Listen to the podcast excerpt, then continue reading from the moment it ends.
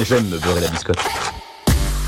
Oui, c'est un des moments les plus douloureux de l'année qui arrive comme chaque euh, dernier week-end d'octobre dans le front. C'est un peu c'est un peu plus douloureux qu'une poutre dans le front un lendemain de Nouvel An. Plus douloureux qu'un anniversaire de mariage oublié. Plus douloureux qu'un. Il est mignon ce petit garçon, oui, mais c'est pas lui, c'est elle.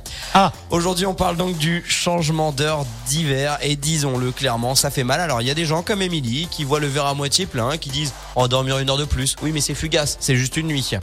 Ah, mais c'est toujours ça de prix. Hein. J'économise dès que je peux. hein. Ouais, enfin bon, c'est surtout que ça veut dire que euh, tu pars au boulot, il fait nuit, tu reviens du boulot, il fait nuit, t'as un peu l'impression au final de bosser dans le tunnel du Mont Blanc, fini les apéros, hein D'être Batman. ou d'être Batman, c'est vrai. Fini les apéros terrasse après le boulot.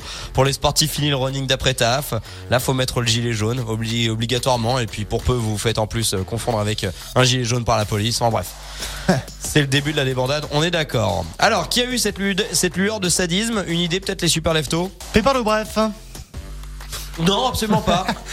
Historiquement, la France a adopté l'heure en 1917, l'heure euh, l'heure d'été, avant de l'abandonner en 45. Le changement d'heure est revenu en 76 pour répondre au choc pétrolier de 73 et 74. Peut-être il y a quelques super leftos avec des cheveux blancs qui se rappellent de cette époque.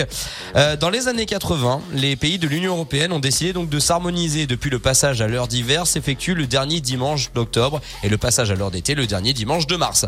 Mais depuis, le changement d'heure a été très contesté pour son effet sur nos rythmes biologiques. Lors de la dernière consultation par l'Assemblée nationale, écoutez bien, 83,74% des Français ont voté en faveur de la suppression de ce changement d'heure parce qu'il enquiquine tout le monde, disons-le clairement.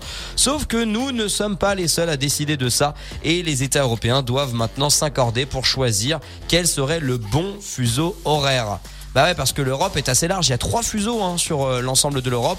Donc chacun prêche évidemment pour sa paroisse. Le débat s'enlise. En plus avec la crise Covid, Euh, normalement on devait statuer l'année dernière, mais euh, il n'en est toujours rien. En tout cas, la véritable heure serait normalement celle du méridien zéro, le fameux méridien de Greenwich. Absolument, en Angleterre, tout à fait. L'heure anglaise, tout à fait. Alors, en tout cas, qu'on se le dise, hein, euh, je sais que c'est dans beaucoup de conversations. C'est la dernière année où on change d'heure. Et ben non, pas du tout. À mon avis, on a encore quelques temps. Donc, vous pouvez d'ores et déjà relire la notice du four et changer l'heure pour ce week-end. Ah, il va falloir le faire, n'oubliez pas surtout. On recule d'une heure. Quand il sera 3 heures, en fait, il sera 2 Deux heures. heures. 6h, 9h30,